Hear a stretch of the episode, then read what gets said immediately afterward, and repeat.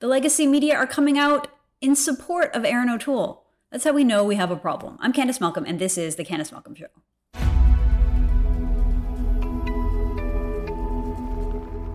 everyone, thank you so much for tuning in. So, we just spent a five week long election campaign, five weeks where we saw the legacy media in Canada treat the conservatives unfairly. They always treat conservatives unfairly, but during the election, this was amplified and they really, really ramped it up. They were writing fake news stories vilifying conservatives. They were misrepresenting Erin O'Toole's position at every opportunity. They were repeating and pushing liberal talking points, pushing liberal wedge issues in support of Justin Trudeau. And generally speaking, they were vilifying conservatives at every opportunity. But now that the election is over, we're starting to see journalists have a different different tune. They've basically done a complete 180. So now that Erin O'Toole has lost the election, we are starting to see many journalists in Canada come out in favor of him, giving him words of support and urging conservatives, urging the conservative base to leave him on as their leader. Now that Erin O'Toole has no chance of becoming prime minister, or at least not anytime soon, the media are more than happy to pretend that they like conservatives or pretend that they may give conservatives a shot in the future. So long as these are conservatives, of course, who act like liberals, the journalists are more than happy to support them. So, yesterday on the show, I discussed the conservative strategy in the last election. Erin O'Toole, we all know this, he ran as a moderate. He scrapped any conservative policies, any conservative ideas, and he instead decided to shift to the center and more or less present himself to the Canadian public as a liberal. He more or less ran as a liberal. His proposition to voters was something like this. I'm just like the liberals in terms of my woke progressive values. I'm just like the liberals in terms of my big spending policies. I'm just like the liberals in terms of my commitment to keeping conservatives out of the halls of power. But, this is what Erin O'Toole said, but unlike the liberals, I'm a little bit more competent, a little bit more trustworthy. I will be a better manager of the government. I'll be a better manager of the big government, big government spending uh, brought in by the liberals. So that was the strategy, that was his proposition to voters, and as we saw on Monday night, that strategy failed. Despite Erin O'Toole's best efforts to distance himself from conservative values and to more or less replicate the liberal policy platform, Erin O'Toole failed to win over progressive and liberal voters. He didn't make inroads in the parts of the country where he was aiming to win over. He didn't win more seats in the 905. In fact, he lost seats in the 905. He lost seats in the lower mainland of British Columbia and around Vancouver, and he was basically at a stalemate in Quebec. Went in with 10 seats, came out with 10 seats. So he didn't add anything in Quebec. So not only did Erin O'Toole fail to win over the progressive liberal voters, he also insulted longtime conservative voters and alienated his own base. That's why we have a problem. But of course, none of this matters to the legacy media. In fact, all of these things make them like Erin O'Toole even more. Just look at the reaction by members of the legacy media to the reckoning that is happening right now among conservatives. This all started right after we found out that Erin O'Toole had lost the election. Here we have a article, an op-ed in the Globe and Mail written by John Ibbitson. It says Erin O'Toole tried to refashion the conservative movement and deserves another chance to lead. So, of course, legacy media journalists who never vote conservative, never support conservatives, always vote liberal, have liberal values and liberal ideas, they want Erin O'Toole to stick around because they want a liberal version of the Conservative Party. So here is what Ibbitson writes. He says, some would argue the time has come to pivot the Conservative Party back to its roots, to focus on law and order, tax cuts, limited regulation. Some would also argue Mr. O'Toole, having gambled and lost, should be replaced. Then he goes on to say that would be a mistake. The pandemic has made progressives of all of us, and in any case, a Conservative Party of Stephen Harper is ill suited to the third decade of the 21st century. Every year, there are hundreds of thousands of new immigrants. Every year, the suburbs expand. Every year, the small towns get smaller and family owned farms fewer. So, the point that he's basically making is that conservatives are old fashioned. We don't need them. We don't have a place them in the country. We're slowly sort of urbanizing the whole country. So, who cares about rural values? Who cares about smaller towns? Let's all just uh, jump into this idea that Canada is this left wing cosmopolitan country. I'm not surprised at all that this is what the Globe and Mail believe. Of course, this is the downtown Toronto perspective of Canada, that we should all just be a lot more like downtown Toronto. If the entire country just reflected downtown Toronto, we would all be better. And it's a little insulting to conservatives, even the idea that just because there are hundreds of thousands of new immigrants immigrants that come to Canada, what, that the Conservatives can't properly govern in that situation. The reality is, a lot of newcomers that come to Canada have traditional Conservative values. They support families, they support small businesses, they want lower taxes, uh, less regulation, they want safe streets, and sort of more of a law and order attitude. They came to Canada because they like Canada. So the whole left wing progressive idea that Canada is this horrible racist country doesn't even apply to them. They don't even agree with that. Otherwise, why would they have moved to Canada first place. So I totally reject the premise and the underlying idea here that because we have immigrants, we can't have a conservative government, as if those two things don't go hand in hand. But the, the more broader point that Ibbitson is making is basically just that he likes it when conservatives act liberal, and therefore he wants to keep uh, Erin O'Toole in, in power, even though it's probably very unlikely that this person would vote conservative either way. Next, we have Steve Maher, who is a journalist and he is now the editor over at Maclean's. He writes this on Twitter. He says, Free advice to conservatives. I think you are doing the right things too quickly in this election. Keep O'Toole, take your time, do your homework. Well, you know, when it comes comes to free advice for the conservatives, you get what you pay for. Uh, Steve Maher is a leftist. He's a Ottawa-based journalist. I don't think he has ever voted conservative in his life. So if conservatives were smart, they would not listen to left-wing members of the legacy media. They would listen to their own base. But here uh, is another article in Maclean's where Maher expanded on the same idea. He writes that Canada has shifted to the left. Elections allow us to get a better read on what the public wants and the results and where the parties move point to a clear trend. And this piece is just completely wrong. The whole idea that he says is that you can tell that Canada is more left wing because even the conservatives were making left wing uh, positions throughout the campaign. The examples he used of left wing positions aren't really even true left wing positions. The idea that um, everyone agrees that First Nations should have access to clean drinking water, that's not a left wing idea. That's a universal idea, and conservatives obviously believe in equal treatment and equal opportunity for all Canadians. So it's it's disingenuous uh, as well. But but his point is that because the conservatives moved to the left, that must mean that the country is more left wing.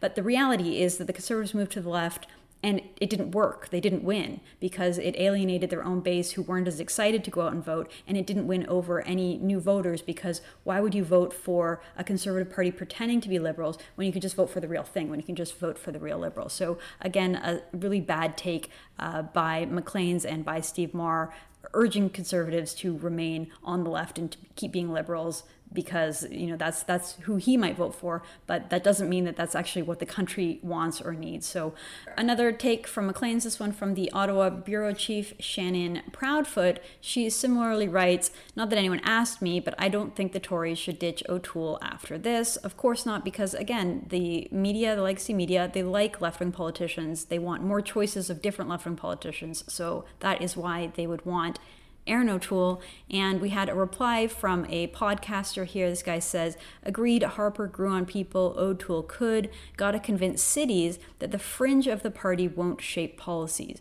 do that and he's got a fighting chance. So by fringe of the party, he means the base. He means actual conservatives, people with conservative values who want a conservative party. So this guy is clearly an outsider because he doesn't understand the political culture of the conservative party, of the conservative movement. He says that the fringe of the party shouldn't shape policy. Well, who, who exactly is the fringe? Because most conservatives want a conservative party. They want a, a leader that expresses their values. They want a focus on the fiscal issues. They don't want big government spending programs. They want a government that balances the budget. They want limited government. They want all of these things um, that weren't evident at all in Erin O'Toole's platform. So the idea to, to this guy that it's the fringe that wants something. No, that's not true. That's it's the base of the party who wants conservatism, which is why when Erin O'Toole was running as leader of the party, he pretended to be true blue. He presented himself, he misrepresented himself as a real conservative running against a red Tory. And then as soon as he won and the election rolled around, he revealed that he was actually a red Tory as well, which is why so many people are so angry. And it's not just these hot takes on Twitter. There were several articles that were written that similarly make the case for keeping Erin O'Toole. This one appeared over in Global News. This was up on election day. And it says O'Toole's election gamble swinging Tories to the center. So this reporter goes out and interviews a couple of red Tories, people who didn't like the conservatives, wouldn't have voted for the conservatives, but just like the media believed, just like Erin O'Toole's own strategy believed, uh, they were people who identify as red Tories or more centrist, more liberals, and they were won over and decided to go vote for Erin O'Toole. So we heard from an individual in Nova Scotia that fits that description, and another one in St. Catharines, Ontario, basically saying the same thing. They like the idea of Erin O'Toole sort of as a moderate, as a left winger, someone with a big government plan. And this is uh, just so unbelievable, so typical of the legacy media. So, this is a line in the article. It's not a quote, it's not attributed to anyone. This is just the reporter who is not an opinion journalist, but a reporter, basically just stating his opinion as fact in the piece. So it says O'Toole calls himself a true blue conservative, but in his leadership victory speech, he made a direct appeal to Indigenous, LGBTQ2, and racialized Canadians to see themselves reflected in his party. So the insinuation here is that if you are a true blue conservative, you can't also want to appeal to Indigenous, gay, and racialized, which is just the left wing buzzword for saying someone who's a minority, someone who is not white. So he says he's a true blue conservative, but then he also made an appeal to Indigenous, gay, and minority non white Canadians. And somehow that's like a contradiction. So, so the underlying message here that this reporter is sneaking into his piece as a fact is that if you are a true blue conservative, it means that you are, are racist uh, homophobic and hateful. And so Erin O'Toole is not those things. So he's like kind of what pointing out a contradiction. It's just so unbelievable the way that legacy media journalists write about conservatives. It's so offensive, so wrong. And next, he picks up on this thing that Erin O'Toole started doing the last week of the campaign. He writes O'Toole has been saying this isn't your grandfather's Conservative Party while getting endorsement from the grandfather of Canadian conservatism, former Progressive Conservative Prime Minister Brian Mulroney. So the reporter loves to just throw that in to try to say, like, gotcha, Erin O'Toole, you're, you're a contradiction here. You're saying this isn't your grandfather's Conservative Party while getting this endorsement from uh, Brian Mulroney. I'll admit it is kind of silly that Erin O'Toole was saying this line this isn't your grandfather's Conservative Party. We're not your dad's Conservative Party anymore. It reminds me of uh, Alison Redford, the progressive conservative premier in Alberta, probably the most left wing of all the progressive conservative leaders in Canada. Alison Redford's a leftist. She's straight up leftist. She won the leadership of that party by courting all the uh, teachers' unions and pulling the teachers' unions uh, from the left, from the NDP, getting them to sign up as progressive conservative members and turning the party into a big left wing party. Um, and she literally ran full page uh, newspaper ads saying this exact line this isn't your grandfather's conservative party. Uh, back then with alison redford in i think it was 2012 uh, the idea was the conservatives are now a big left-wing party. And so i don't know exactly if that's what erin o'toole was going for but he used alison redford's uh, slogan and platform. And yeah it was obviously a contradiction to get brian mulroney out campaigning. And to this reporter no brian mulroney is not the grandfather of canadian conservatism. That would be sir john a. Macdonald the uh, founder of the country and the first conservative prime minister. So, uh, silly fact there. But anyway, this piece kind of goes on to uh, quote at length a conservative lobbyist from downtown Toronto that basically just says the same thing that the conservatives need to continue on this leftward path, that we need to keep Erin O'Toole, and that the party should remain a big government left wing party. No surprise there. Uh, final story that I want to point your attention to, and this one was getting a lot of attention on social media the day of the election, so I'm going to go through it uh, in a bit of detail. This was in the Toronto Star.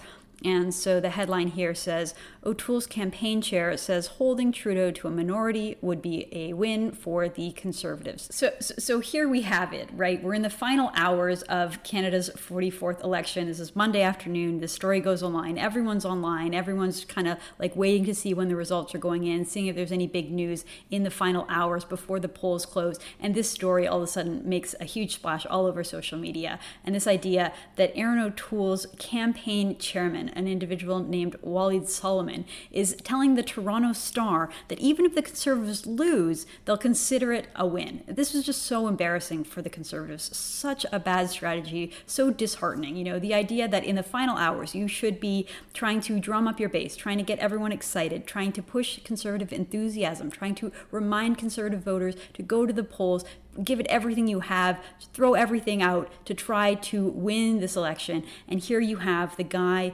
who's running the campaign saying, Yeah, we're probably going to lose, but it's okay because we'll see that as a win. So they're obviously pre-positioning and trying to set the stage that Erin O'Toole actually won this election and that we should keep him on as leader because again we're heading in this left-wing direction. As a party the media likes it. Let's just keep going. That's basically what the story says. It was so bad so embarrassing for the conservatives that the individual in question Wally Soliman had to actually walk it back. So he jumps on Twitter to do damage control. He writes my comments in the star are being misrepresented. Unfortunately let me be clear. This election is too close to call. We may not know the results for days. Every vote will count. And this tweet has since been deleted. I'm not exactly sure why he deleted it, but the whole idea that he was doing damage control about his own tweet. Look, here is some advice to conservatives. The Toronto Star is not your friend. The Toronto Star is not the newspaper that conservatives read. It is the most left wing newspaper in the country. Conservatives don't like the Toronto Star. The Toronto Star is never fair to conservatives. It is a far left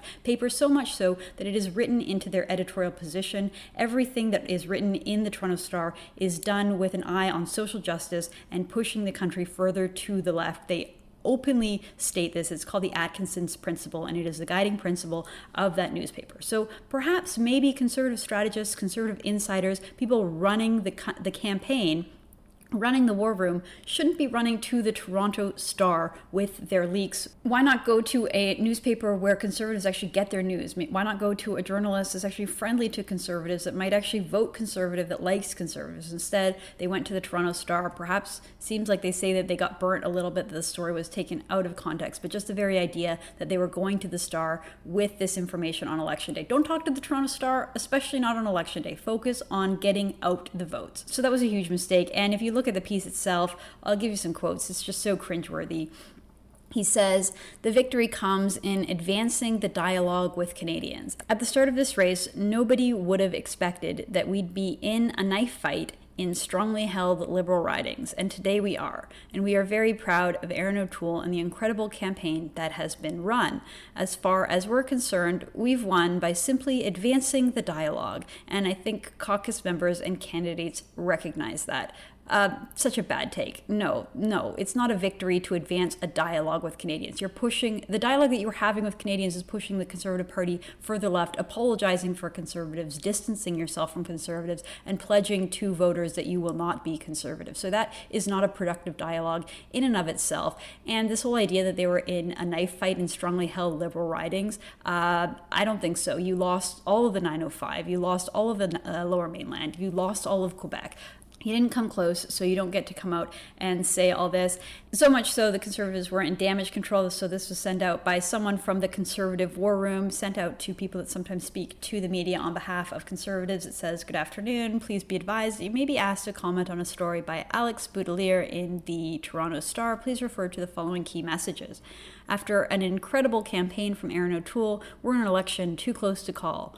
Every vote matters today. Whatever the outcome tonight, Canadians are clearly saying no to Trudeau's power grab and yes to change. So, just the mere fact that they're out doing damage control rather than focusing on winning the election just shows you what a total mess it was over at Conservative HQ. So, this whole exchange in the final hours of the campaign was a microcosm of the entire conservative campaign, the entire strategy that went so wrong. Instead of trying to fire up the base, instead of trying to get conservatives excited, instead of trying to win over Canadians, the conservative campaign and Erin O'Toole's campaign was instead focused on trying to win over the legacy media.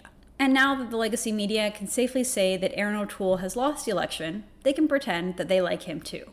After all, to the legacy media, Erin O'Toole is the perfect conservative leader. He's non threatening, he's proven that he cannot beat Justin Trudeau, and when it comes to his values, when it comes to his policy, he is a progressive. He says so himself. He's a liberal. He is on the left. That's exactly what the legacy media look for in a conservative leader. But if you're like me and you want a conservative leader who unapologetically champions conservative ideas, then don't listen to the legacy media. I'm Candice Malcolm, and this is The Candice Malcolm Show.